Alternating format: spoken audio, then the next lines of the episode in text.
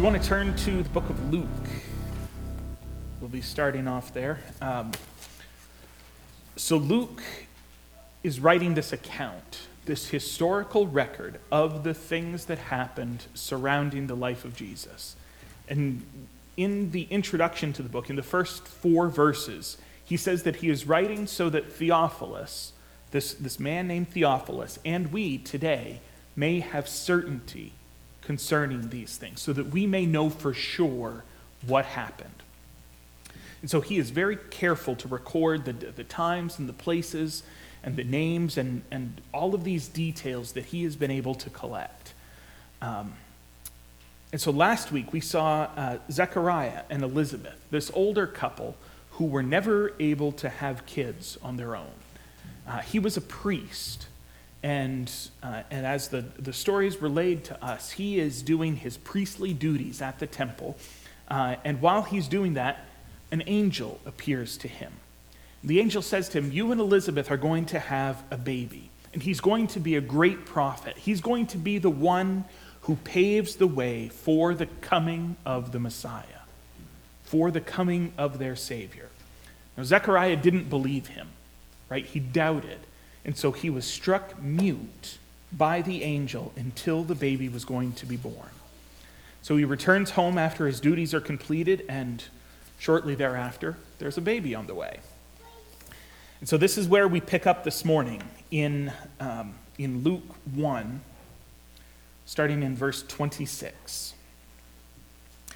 In the sixth month, the angel Gabriel was sent from God to a city of Galilee named Nazareth, to a virgin betrothed to a man whose name was Joseph of the house of David.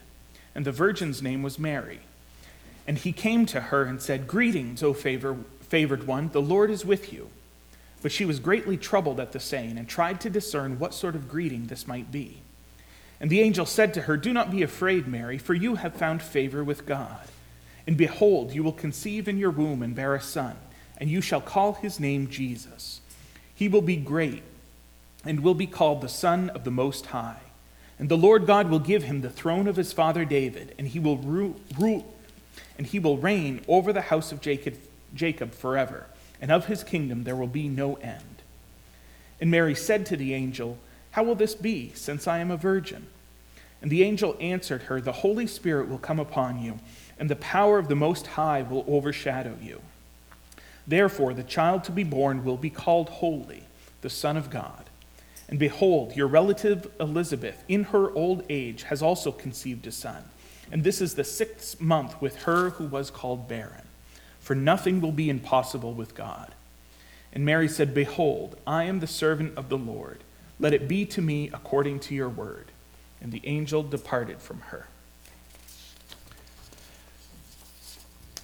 So Luke starts off by laying out the, the, the players, the people who are involved in the story. We have Gabriel, right? This, this angelic messenger, who's actually the same angel from last week.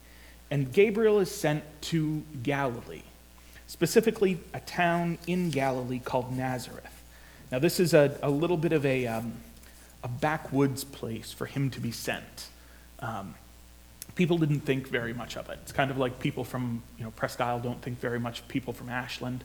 You know, how can anything good come from Ashland? How can, any, how can anything good come from Nazareth? Uh, now, Galilee was, was part of what used to be the northern kingdom of Israel. It was the very top of that northern kingdom. And it was the first part of Israel to be conquered. And they were conquered and they were reconquered and reconquered. It was one of those places, kind of like Poland, that just every conquering army came through and, and ravaged the place. So it was, it was burned over and eventually ended up being settled um, with Gentiles by the Assyrians. And so it, it was a place that, that had kind of a poor reputation, filled with Samaritans, filled with unfaithful Jews, and just kind of barely a part of uh, what, was, what was a part of the Roman province of Judea. And there's this woman there in Nazareth named Mary, who is engaged to Joseph, who is listed here as a descendant of King David. And their, their betrothal, their engagement, uh, was a little bit more formal, a little bit more, um, more binding than, than we would consider uh, engagements to be today. from a legal standpoint, they were married. Uh, they, hadn't, um, they hadn't had the ceremony, they weren't living together, um, but they had all of the legal protections of, of marriage itself. And so, and this will come into uh, play a little bit later on, but they could not just break off that engagement, right? It, if they were to break it off, they would need to get formally divorced.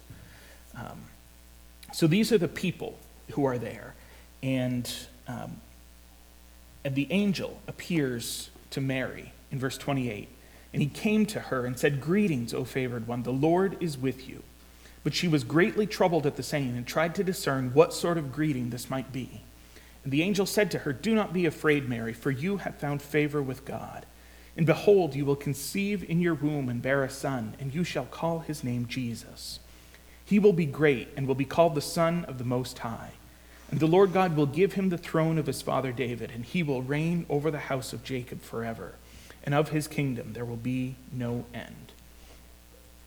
Now, I said last week that all throughout the book of Luke, we see these little details that, that can point us to the fact that, that Luke was collecting all of this from eyewitness accounts. Uh, and verse 29 is, is one of those little details, right? It says that, that Mary was greatly troubled at the saying and tried to discern what sort of greeting this might be. Now, this just by itself doesn't tell us that, but it's one of those little clues, one of those little pointers that Luke probably talked directly to Mary about this. He's getting the story from Mary because it talks about how she felt and how she was confused at the time. Again, it's not conclusive proof by itself, but it's one of those little breadcrumbs that helps us to, to see that. And the angel says that Mary, uh, he addresses her as, as favored one and says that she has found favor with the Lord. Um, and, and, that word favor is the same word that, um, that is often translated grace. So Mary has found grace from God. Um, so grace is something that is given, right? It's, grace isn't something that's earned, so Mary hasn't deserved this. Mary hasn't, wasn't selected for this because she was faithful or because she was godly or because of anything special about her. But rather, she was selected because God had given her grace. God had chosen her for this. This was not about what she had already done, but it was about what God is going to do for her and through her. Now, she was, as far as we can tell, um, in, in the scripture. She was faithful and she was godly, but she was that way because of the grace that God had shown her. God did not show her grace because of who she was. The grace came first, and then the good came after. And so, as a result of God's favor on her, Gabriel's got some really exciting news. You're going to be a mother, and your son is going to be somebody pretty special. You're going to name him Jesus which incidentally has the same Hebrew root as Joshua. Uh, it means Jehovah saves, God saves. And your son, he says to Mary, will be called the Son of the Most High. Now, there's a few different ways in, in which this can be um, this can be understood. You have son being the descendant, right, coming from the Son of God, the, the one who came from God, who is a um, who is the Son of God. But also, there's a sense in which um, Son is, is used as sort of a copy, right? Retaining all of the attributes of. So, if somebody is called a son of, of David, it's somebody who does all of the good things that, that David did. And so, this Son of God, this one who comes from and retains all of the attributes of the Most High, of God Himself, will be placed on the throne of David. Now, the, the kingship of Judah and of Israel was dissolved with the Babylonian conquest. Uh, we talked about that a, a, little while back. And so, for like 400 years, um, with a, a few minor exceptions, there was no kingdom of Israel. There was no kingdom of Judah. There was no more throne. There were no more kings to sit on it. But this was a problem because in, in 2 Samuel, the prophet Nathan told David uh, he said, When your days are fulfilled and when you lie down with your fathers, so after you're dead, I will raise up your offspring after you, who shall come from your body, and I will establish his kingdom. He shall build a house for my name, and I will establish the throne of his kingdom forever. Now, initially, it looked like Solomon, David's son, was going to be the fulfillment of this prophecy. But eventually, that line of kings failed. Right? Eventually, that kingdom, that throne, failed. And so it couldn't have been just that, that Solomon was the fulfillment of that. And we see in, in the prophet Jeremiah, and I think that this was a part of the reading that, that Lynn just did in Jeremiah 23. He said, Behold, the days are coming, declares the Lord, when I will raise up for David a righteous branch, and he shall reign as king and deal wisely, and shall execute justice and righteousness in the land. So, despite all of the doom that Jeremiah was, was prophesying, there would later come a king who would restore the kingdom, who would reign rightly, who would be the fulfillment of what was promised to David and be the true king that they always needed. And so the, the Jewish people lived with this expectation for hundreds of years that there would one day come a king, a Messiah, a Savior, who would sit on David's throne and who would reestablish the kingdom and deliver them from all of this oppression that they dealt with, dealing out justice and mercy to all. And it's interesting you know, just a unique coincidence, right? That the prophet Isaiah also speaks quite a bit about this Messiah.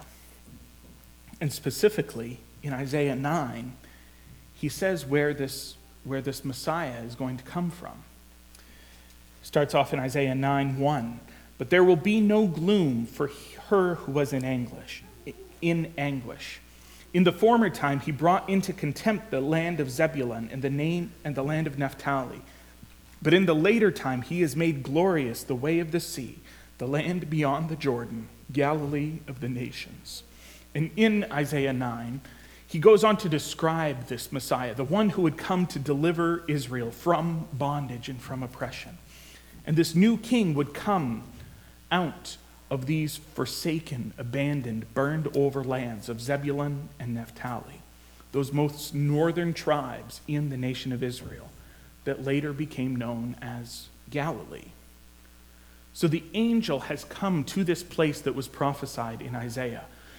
Come to this woman saying, This child, this son of yours, will be the one who will fulfill all of these prophecies about the Messiah, this promised king.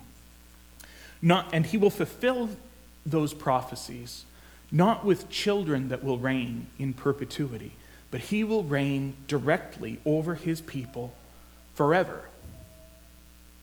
Now, pe- you, people can't do that. You can't do anything forever. I can't do anything forever. We die. We are mortal beings. And it says in 1 Timothy 6 that it is God alone who is immortal.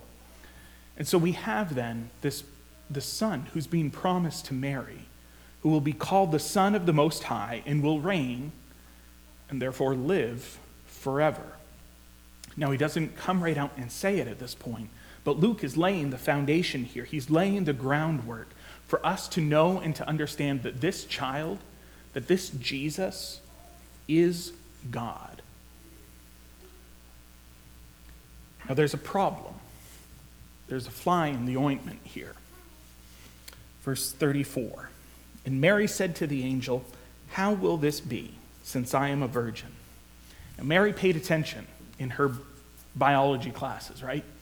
She said, There's one crucial piece in this whole thing that is missing. This is not a biological possibility for me. I've never know, known a man. Now, it's it's kind of interesting, I think, for us to, to note that both Mary and Zechariah had questions for Gabriel. They both had questions for the angel. But Zechariah got muted, and Mary got her question answered. And I think that it's important for us to see that God knows and sees the condition of and the orientation of our hearts. And He judges us not just by our actions, but by the motivations that are behind them. And so Zechariah asked his question because he doubted, right? He didn't believe that God could do what the angel said he was do, said he would do. His heart wasn't right. But Mary, Mary doesn't doubt the way that Zechariah did. She, she's, just, she's just confused. She doesn't understand. She's asking for clarification. How is this going to be? How is this going to work? I mean, maybe maybe the angel means after the wedding. Maybe maybe it'll be a situation like David where it's my youngest son who ends up being the king. And so the angel answers her. The Holy Spirit will come upon you, and the power of the Most High will overshadow you. Therefore, the child to be born will be called Holy, the Son of God. So the Spirit will, will cover her, will overshadow her. And there's some, there are some echoes here, right? There are some similar, there's some similar phrasing to the story of creation. Right? When you go back to Genesis 1 1, it says, In the beginning, God created the heavens and the earth. And the earth was without form and void, and darkness was over the face of the deep. And the Spirit of God was hovering over the face of the waters. And then what is described in the verses that follow is the creation of everything by God through the power of the Spirit hovering over the face of the water. So, this creative act, this initial creation of the world, began with the Spirit hovering over this formless void. And I think that we're meant to draw a parallel then between the very first creation and the Spirit hovering over the void and what was going to happen to Mary. This was a direct creative act by the Holy Spirit in her body, echoing that creation of the world. And what was the culmination of that? The culmination of, of creation was the creation of man, right? Of, of Adam and of Eve. And that covenant that God made with them. That covenant that Adam failed to uphold. Right? What was the terms of the covenant? Right? Don't eat of that tree, or you will die. And so Adam went and he ate of it, right? He thought that he knew more. He thought that he knew better than God. And so he did what he wanted rather than doing what he knew to be right. And so God now, in Mary, in Christ, is creating this, this second Adam who will not fail. It says in Romans 5:17 that if because of one man's trespass, that is Adam's trespass, Adam's sin, if because of one man's trespass death reigned through that one man, much more will those who receive the abundance of grace and the free gift of righteousness reign in life through the one man, Jesus Christ. And so, what the first Adam failed to do, and what every one of us as his descendants have failed to do, this second Adam, this Christ, will do. So, through our through our association, through our imitation of the first Adam, we have sin like his. We have trusted in ourselves rather than trusted in God. And because of that, we have a death like his. However, through our faith in, through our love of, through our trust of Christ as the second Adam, we are given the reward of a life like his perfect and flawless and eternal. And so this is this is the beginning of the end, the righting of all wrongs. And Mary gets to be a part of it. Mary gets to be a part of, of this miraculous work that God is doing. And the miraculous nature of the conception of this child will be confirmation to her that this is indeed the Son of God. This is what uh, Isaiah wrote about in Isaiah 7 when he said, Therefore the Lord himself will give you a sign. This is how you know what is happening here. Behold, the virgin shall conceive and bear a son, and shall call his name Emmanuel, or God with us. Now, the angel goes on here with God understanding Mary's heart. The angel goes on to give some additional proof in verse 36 and behold your relative elizabeth in her old age, in her old age has also conceived a son and this is the sixth month with her who was called barren. And so elizabeth's pregnancy is, is offered to mary as immediate confirmation, of the truth of what it is that he is saying. It is offered to Mary as a, as a validation of the authority and the power of God, specifically as a demonstration that God is able to do the impossible. Now, when Zechariah was, was struck mute in the temple, that was unlikely. But God used the unlikely there to demonstrate his power over the unheard of. He used Zechariah being struck mute to demonstrate his power and authority to allow them to conceive. And then he used this unheard of thing, this barren woman conceiving a child, to demonstrate to Mary his ability to accomplish the absolutely impossible. And he says as much in verse 37 For nothing will be impossible with God.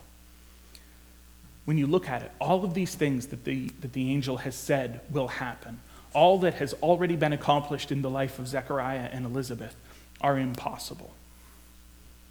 It's impossible. How does a woman who has never known a man become pregnant?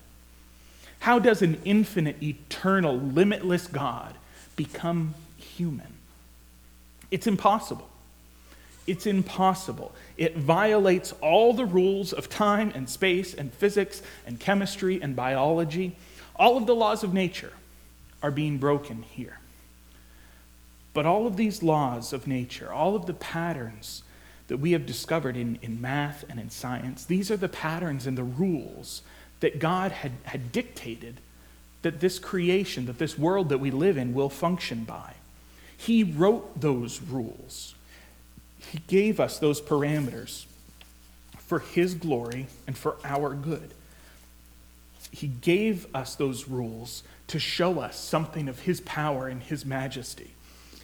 And He gave us those rules for our good, so that the world that we live in will behave in a, in a predictable and orderly way, so that we know that when we drop something, it will fall to the ground.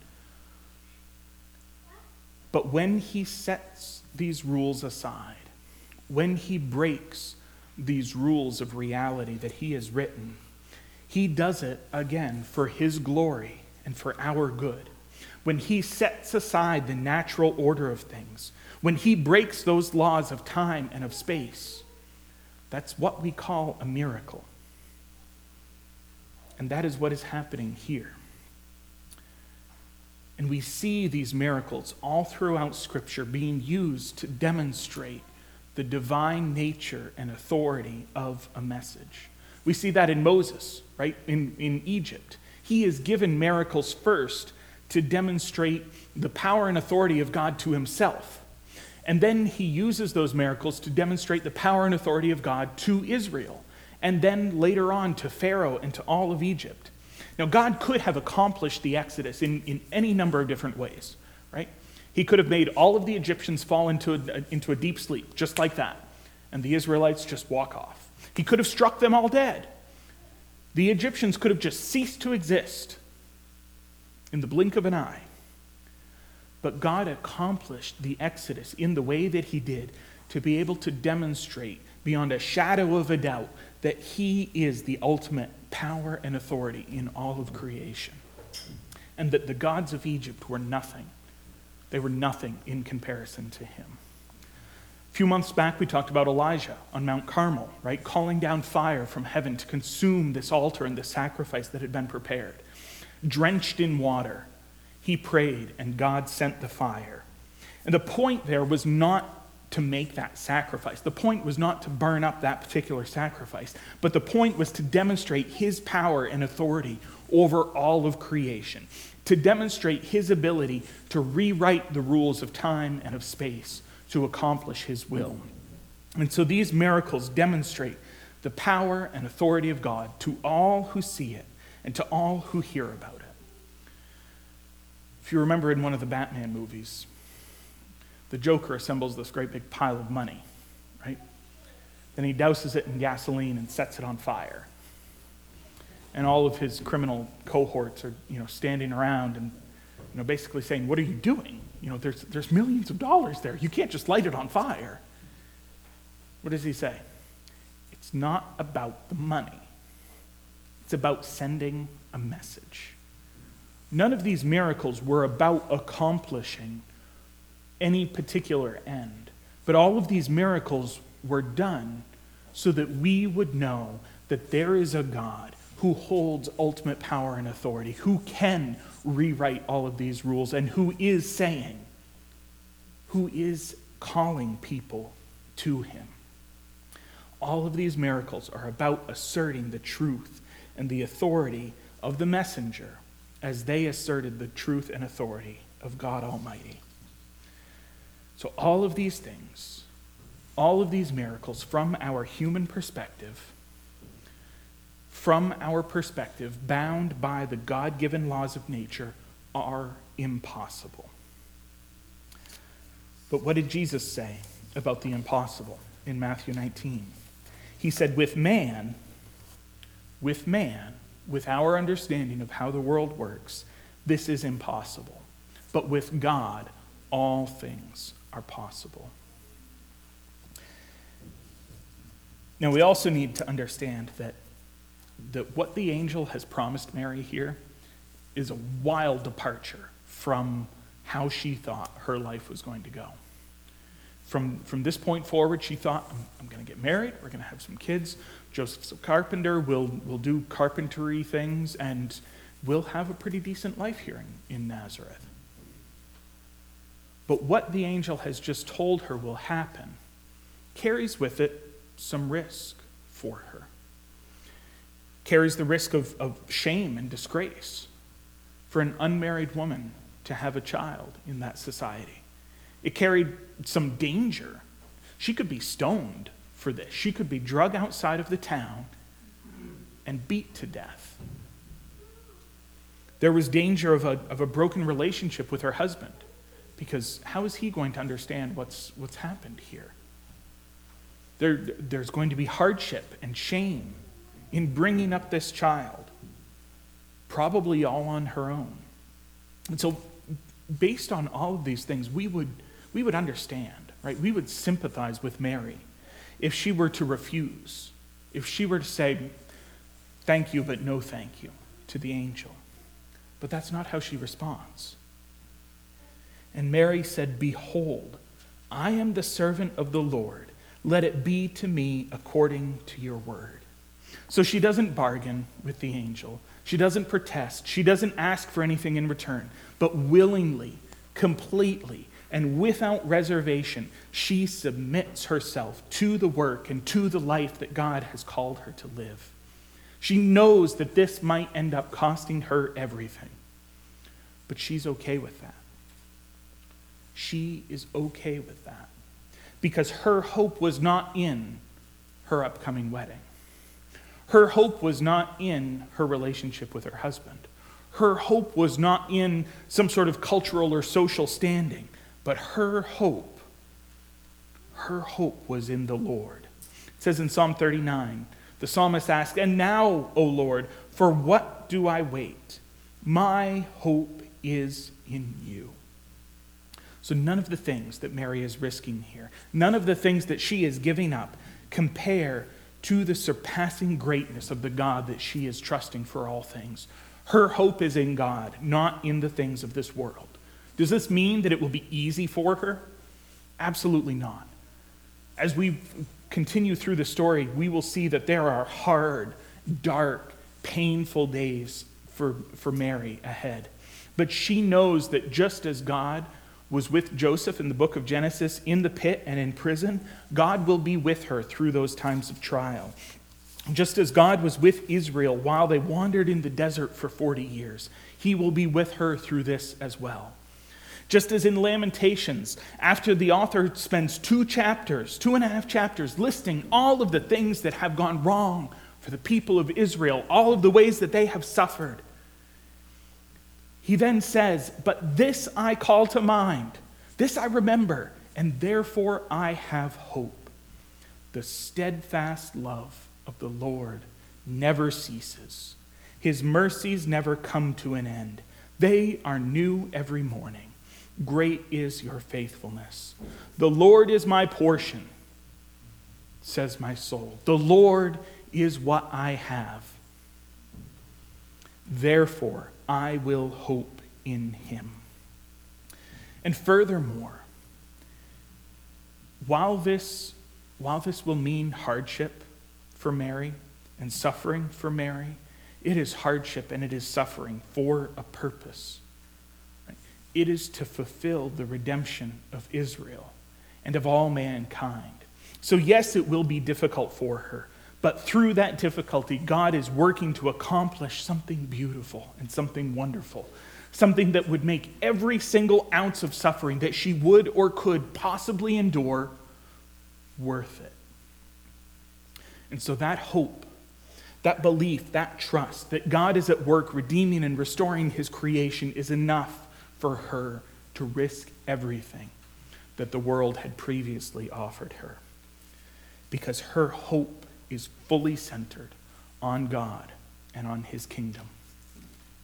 And it is that hope that has enabled her to face unimaginable consequences because her hope gives her perspective. Her hope has given her perspective. She has recognized that if what the angel said was true, even if it cost her everything, it would be worth it to see the Messiah, to bring the Messiah into the world. It would be worth it for me to play a part in God's redemptive story. So every single one of our lives has that opportunity. We have the opportunity to play a part, not Mary's part, but our own part in God's redemptive story, in the story that God is telling. Because we are being called as Christians to participate in that. And so, this, this small part, this background role, this extra role that we have been called to play in the grand story of what God is doing in the world is most likely, is definitively, the single most important, the single most significant thing that we can be doing. But that requires us, that requires us, like Mary here, to be fully submitted to God.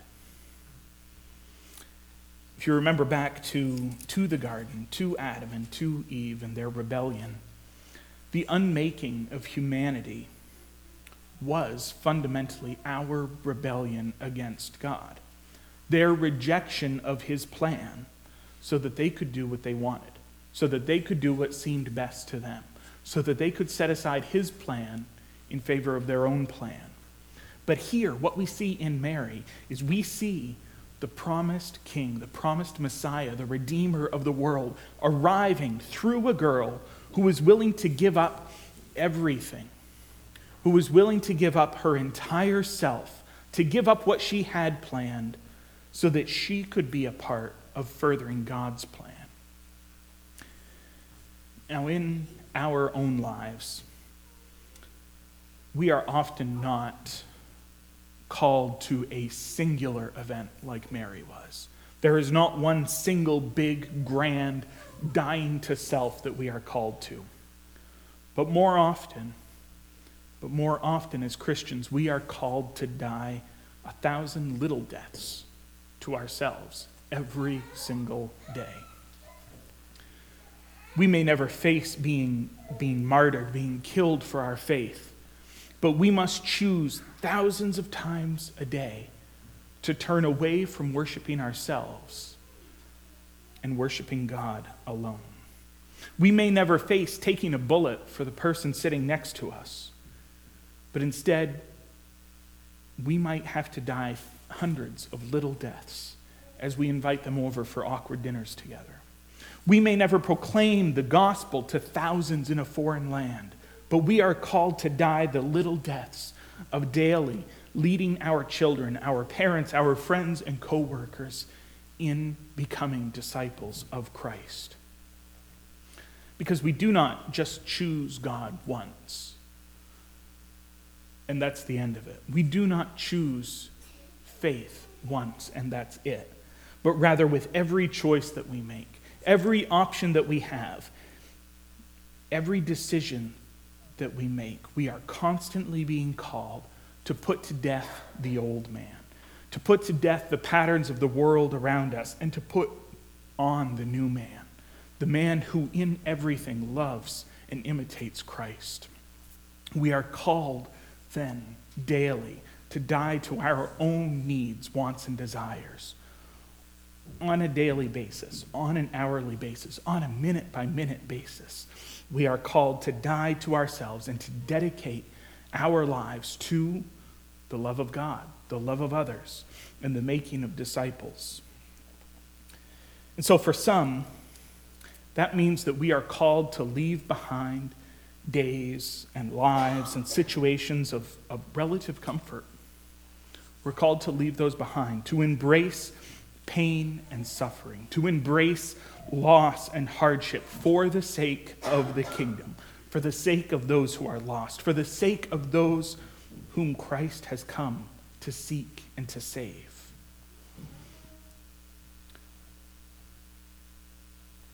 But while for some the call is to change, for others the call is to stay, to remain in the hard place, place that we are in, to seek satisfaction not in the fulfillment of earthly comfort, comforts, but in pursuing and expanding the work of restoring and renewing that God has begun in our hearts, and to extend that into the hearts and into the lives and into the relationships that we have with those around us.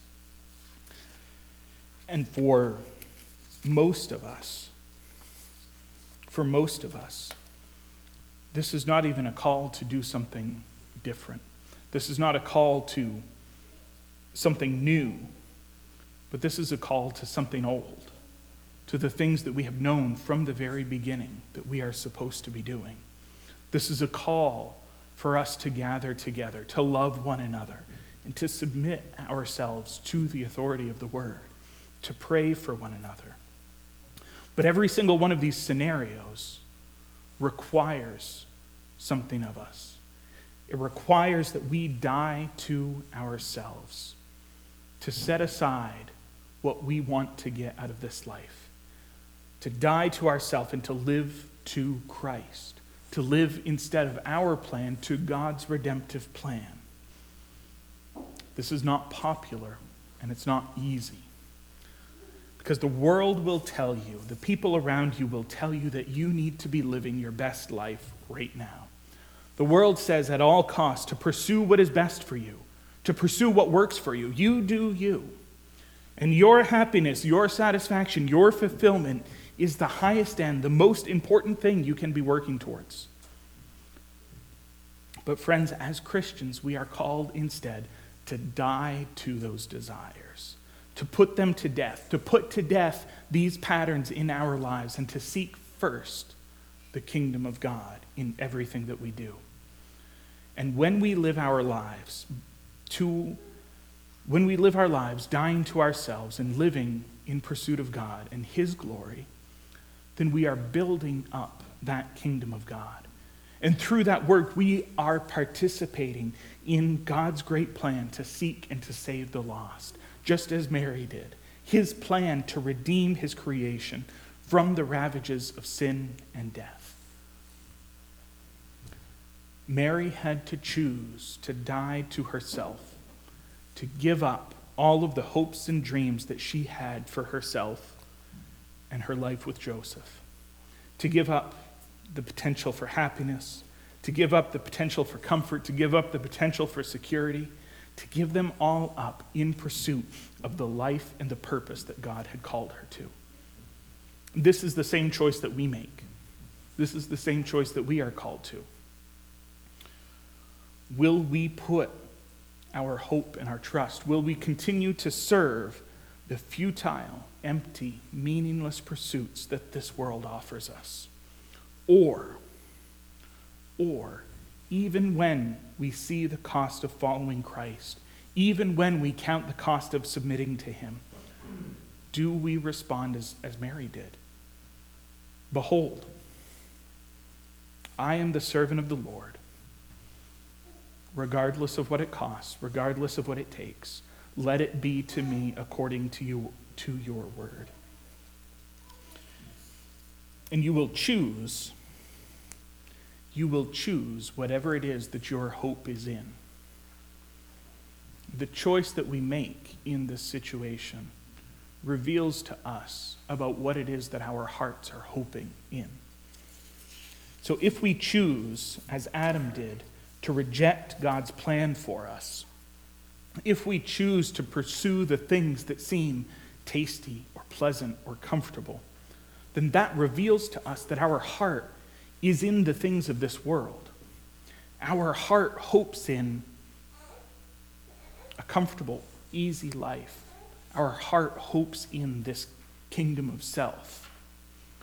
But if we choose, if we choose, as Mary did, to embrace God's plan for us, even in the face of all of the potential for unpleasantness, difficulty, and danger, then when we choose that, that reveals to us that our hope is not in this world or the things that it has to offer, but our hope is fixed firmly on God, the author and perfecter of our faith.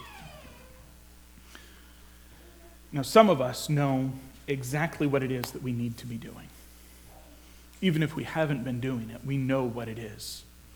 And so, if you need encouragement in that, if you need somebody to hold you accountable to that, then that is what we, as the body, are here for. That is what we as a church exist for, to encourage you in that work.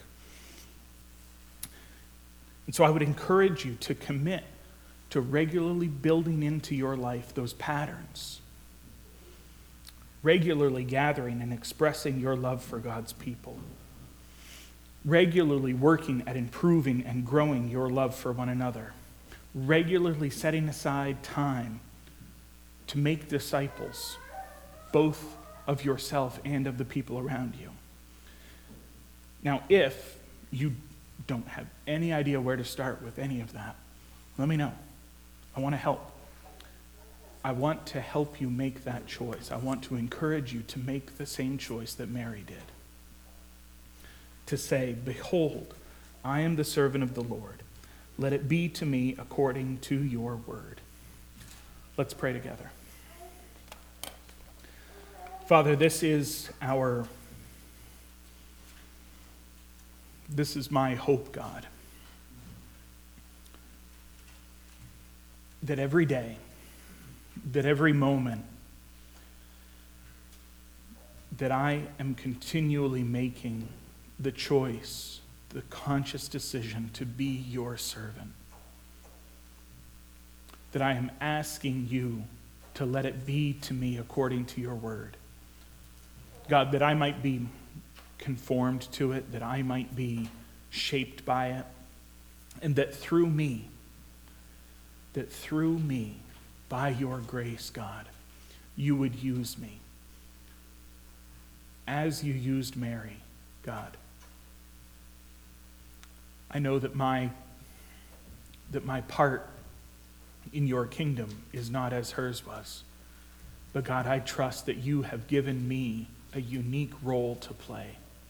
And God, I ask that, that as, as I see that, as I understand that, day by day, moment by moment, that God, you would give me the strength and the conviction to look at the work that you have called me to do, to look at the, the things that you have given me, and say, Yes, I am your servant, God. I will do what you have set before me.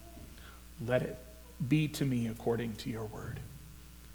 We pray all of these things in the name of Jesus Christ our Lord. Amen.